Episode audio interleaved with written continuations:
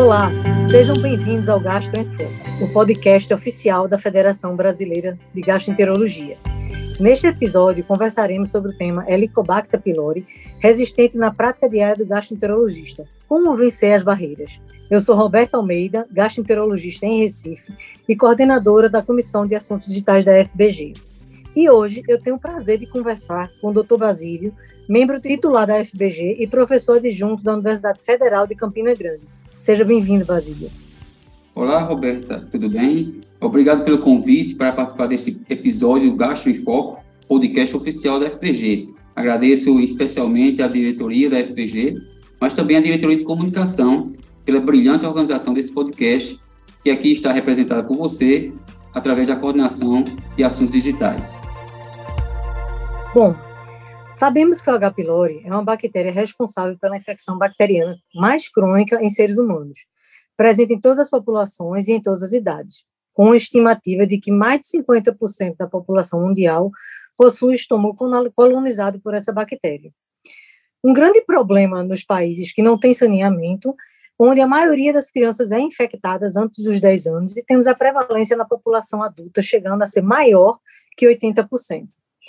A presença do H. pylori causa lesão no estômago e no duodeno e está associado ao maior risco de gastrite, duodenite, úlcera gastroduodenal, câncer de estômago e linfoma malte. Basílio, como assim podemos considerar o H. pylori como um problema de saúde pública? Então, Roberta, é, na minha opinião, eu acho sim que a infecção pelo Helicobacter pylori é considerado sim um importante problema de saúde pública principalmente quando a gente entende que é, a Organização Mundial de Gastroenterologia já define e já citou que mais quase metade da população mundial é acometida por essa infecção. E além disso, sabemos que é, além de ser acometida por essa infecção, essa infecção acomete populações de baixa renda, com baixo nível socioeconômico e é, populações que vivem em áreas com baixas condições sanitárias. Então, por esses dois aspectos, eu já posso é, fortemente caracterizar que a infecção pela Helicobacter pylori é uma infecção, é um problema de saúde pública no nosso meio. E, juntamente com isso, né, a infecção pelo H. pylori também ela participa em diversas patologias, não só digestivas, tem sua importância também em patologias não digestivas.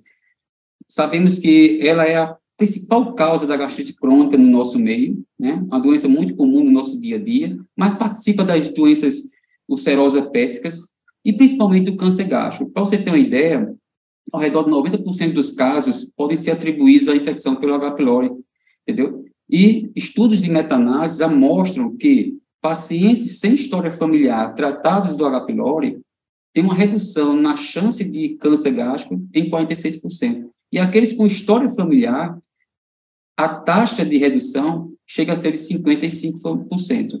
Então, veja a importância do H. pylori né, no processo de doença que nós temos, mas também lembrar que ela participa de outras patologias, né, como as, as doenças hematológicas, deficiência por vitamina B12, anemia ferropriva, a púrpura trombocitopênica idiopática, então, essa diversidade de envolvimento do H. pylori com patologias digestivas e não digestivas é, nos insere a importância dessa bactéria com as suas características é, de virulência, como também o papel do, das condições genéticas dos hospedeiros e os fatores ambientais.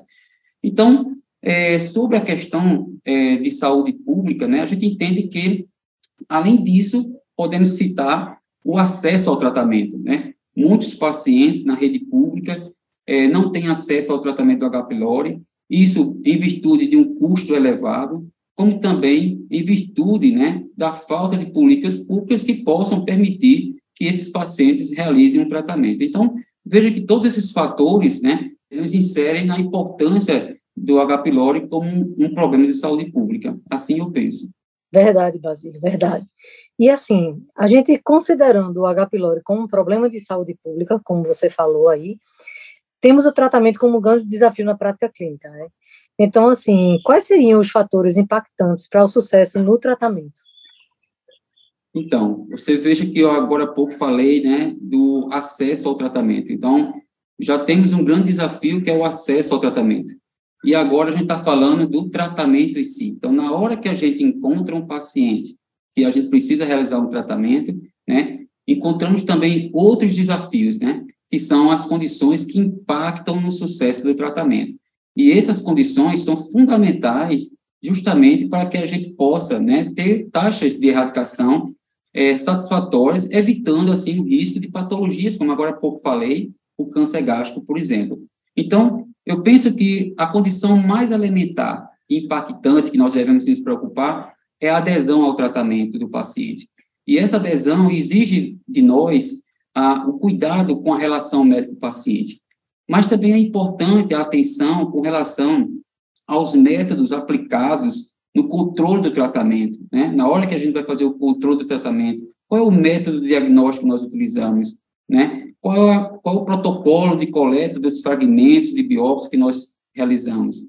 É importante também a gente ter é, atenção na exposição prévia de antibióticos. Então, a exposição prévia de antibiótico hoje, né, mesmo com controle, com os receituários, né, a gente sabe que muitos pacientes ainda têm acesso a antibióticos, e esses antibióticos é, são utilizados muitas vezes de forma desnecessária, e isso pode prejudicar justamente o sucesso do tratamento, até porque esses antibióticos que são utilizados como monoterapia para outras infecções, eles estão inseridos no, no esquema de tratamento do H. pylori, né? Então, é, isso é um dado importante, como também a repetição dos esquemas terapêuticos. Então, existem situações, né, que muitas vezes encontramos pacientes que realizou um tratamento, dois, e é, não teve mais opção, o médico assistente utilizou o mesmo esquema, ou o paciente mesmo é, se automedicou e fez o mesmo esquema, achando que poderia é, é, erradicar a bactéria. Né? Então, fora esses aspectos, eu chamo a atenção também para os polimorfismos genéticos, né? que isso está presente na,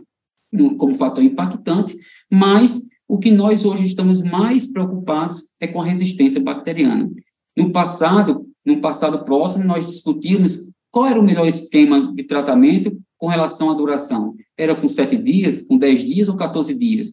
Então, hoje, consensualmente, já entendemos que o tratamento é 14 dias, mas hoje já não lidamos mais com essa preocupação, e sim com a preocupação da resistência bacteriana, que, por um lado, as taxas de resistência aumentaram, e, por outro lado, tivemos o quê? Uma taxa de erradicação baixa, diminuindo, né? Então, é verdade que fatores de melhora aconteceram, acesso é, ao tratamento, né, melhoria nas condições sanitárias em algumas regiões, mas mesmo assim a gente ainda lida com o quê? Com resistências elevadas, né, e taxa de erradicação baixa.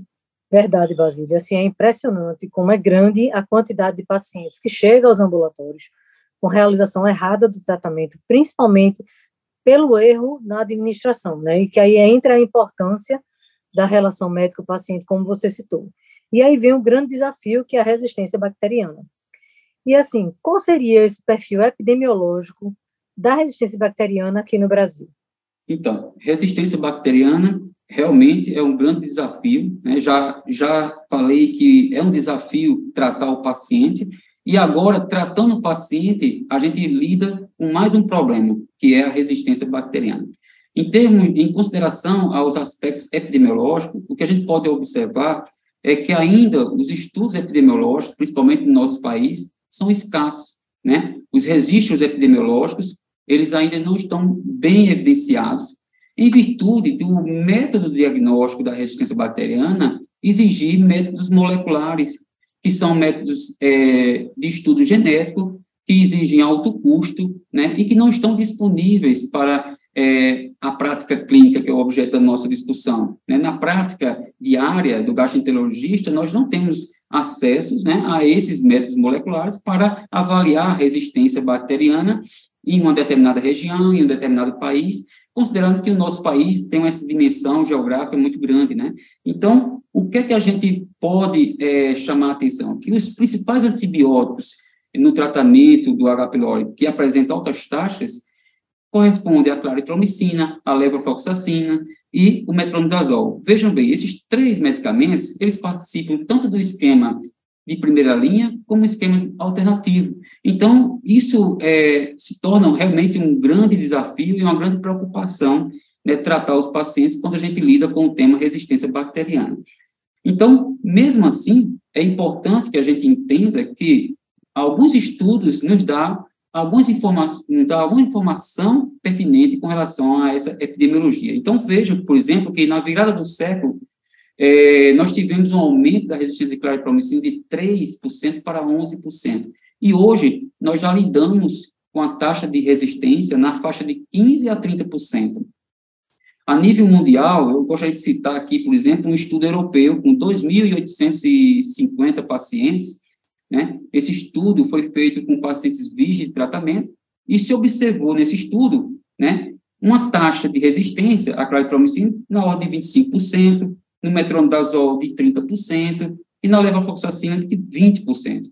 Então, essa, essa mudança de perfil de taxa né, fez com que, hoje, né, os consensos recomendassem que, em áreas ou regiões que encontramos uma taxa de resistência acima de 15% em um determinado antibiótico, esse antibiótico não deve ser preconizado no tratamento do H. pylori, pelo risco de taxa de falha é, ao tratamento muito alta, né? No Brasil, o que, é que a gente pode considerar? No Brasil, a gente pode considerar, eu posso chamar a atenção a dois estudos, né? Um estudo, inclusive, realizado no Nordeste do país, né? Do nosso país. Existe um estudo que foi publicado numa revista Antibióticos e que ele mostrou, foi um estudo de revisão sistemática, de meta-análise, e que ele mostrou que a claritromicina no Brasil é, tinha uma taxa de resistência de 16%, de metronidazol a 40% e de levofloxacina de 10%. Já o estudo, na, o nosso estudo nacional aqui, publicado na revista do Instituto de Medicina Tropical, um estudo que foi feito aqui no Nordeste, analisando 222 pacientes, observamos que a taxa de resistência à claritromicina foi de 14,4%.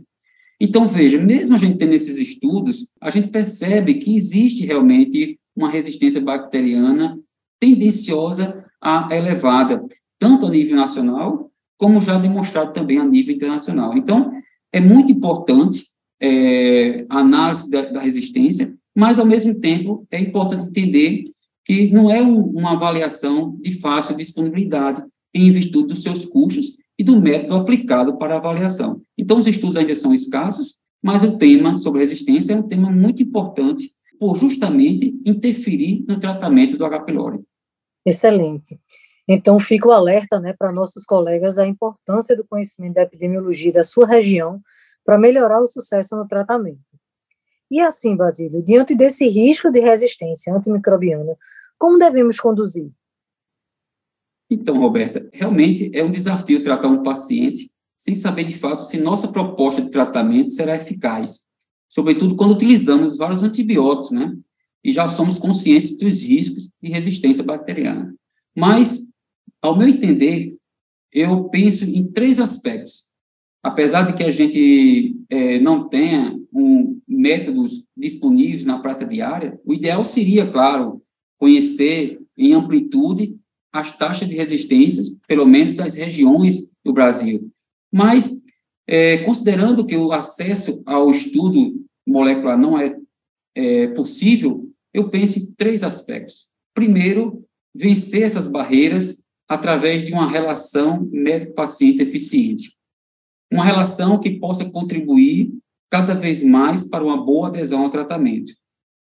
E essa boa adesão, a gente com, busca conhecendo mais a anamnese do paciente, conhecendo mais os seus antecedentes patológicos, as doenças que esse paciente apresenta ou apresentou, as, as medicações que esse paciente utilizou no, no tratamento dessas patologias, mas é importante também orientar o paciente sobre as tomadas de medicamentos. Encontramos muitos pacientes com dificuldades de entender né, como tomar a medicação. Muitas vezes deles ficam assustados quando percebem que tem que tomar quatro comprimidos de manhã, quatro comprimidos à noite, ou como vai tomar essa medicação. Então, é muito importante orientar os pacientes. É muito importante informar os pacientes sobre seus eventos adversos, sobre o risco de efeitos adversos. Né? Muitos pacientes, às vezes, né, se assustam nos, nos primeiros dias porque apresentou uma náusea, porque desenvolveu uma diarreia, e eles interrompem o, o, o, tratamento, e a gente já sabe que o tratamento não é um tratamento de fácil acesso para a população geral, porque tem um custo, né? Então, imagine você interromper um tratamento desse, como vai ficar o segmento desse paciente depois? Vamos repetir o tratamento? Não vamos repetir? Como é que vai ficar isso aí? Então, é importante informar sobre os eventos adversos e eu penso que também, se for possível, que exista um canal de comunicação para caso de dúvidas, né, que o paciente possa é, esclarecer. Por exemplo, eu, eu me lembro de situações que muitas vezes, pelo contato com o WhatsApp, através da secretária, a gente pode pedir ao paciente para ele vir no outro dia, encaixar esse paciente numa consulta, entendeu? Para que ele não interrompa o tratamento. A gente pode orientar esse paciente, tirar a aflição dele, a ansiedade por alguma manifestação adversa. Então, é muito importante a comunicação. A comunicação hoje realmente transforma em resultados muitas ações. Então, eu penso que a comunicação é um fator importante nessa relação médico-paciente. O segundo ponto que eu acho fundamental é a atenção no controle do tratamento. Nós observamos muitos, né, que, é, observando bastante que hoje a endoscopia é um exame de fácil acesso, tanto no meio público como também privado. Mas, quando a gente se fala em controle do tratamento, é importante que o médico examinador tenha o cuidado de justamente aplicar o que se recomenda os consensos, né? Utilizando um método de diagnóstico adequado para o controle, utilizando o protocolo adequado para a coleta dos fragmentos. Certo dia aqui eu fiz um estudo com os alunos, né, um TCC, e nós observamos é uma taxa de infecção da H. pylori muito baixa. Quando a gente foi avaliar os resultados histológicos, encontramos ali resultados com coleta de um fragmento, dois fragmentos, quando, na verdade, o que se exige é que a gente tenha pelo menos dois fragmentos de antro, dois de corpo, para poder ter uma análise histológica de boa acurácia. Então, isso é importante. E para isso, que o médico assistente, ele possa, o médico examinador, possa questionar o paciente sobre qual motivo que ele está ali procurando para fazer aquela endoscopia. A gente encontra, às vezes, algumas endoscopias de controle de tratamento vindo com teste de urease, entendeu? Quando, na verdade, podia ser feita uma análise histológica para melhorar a acurácia desse teste, até porque o exame histopatológico é um exame padrão ouro em nosso meio aqui, né? Então, é um aspecto que eu acho importante. E, por fim, o terceiro ponto é justamente sobre o objeto da nossa discussão, né? É a resistência bacteriana. Como vencer essa resistência bacteriana uma vez que a gente não tem, muitas vezes, informação epidemiológica, muitas vezes a gente não tem um, o teste adequado para realizar, mas podemos vencer essas barreiras como?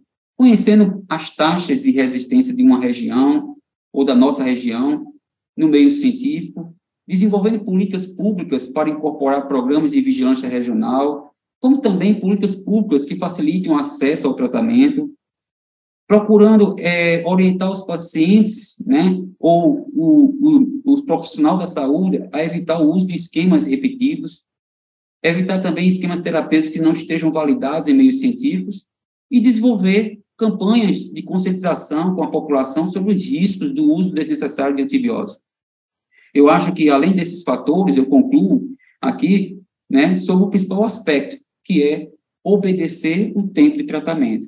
Né? Então, é muito importante, a gente teve uma grande evolução, né, saindo do tratamento de 7 dias para 14 dias. Isso trouxe, claro, repercussões em custo, o tratamento pode estar mais caro, também pode ser é, mais incomodativo ao paciente, porque realmente o paciente se assusta ao entender que ele tem que tomar oito comprimidos no dia, né? Mas a gente tem que encorajá-lo e também orientá-lo né, nessa ponte com a adesão, no sentido dele se sentir à vontade de fazer um tratamento para que a gente obtenha um sucesso e assim evite o risco de resistência bacteriana.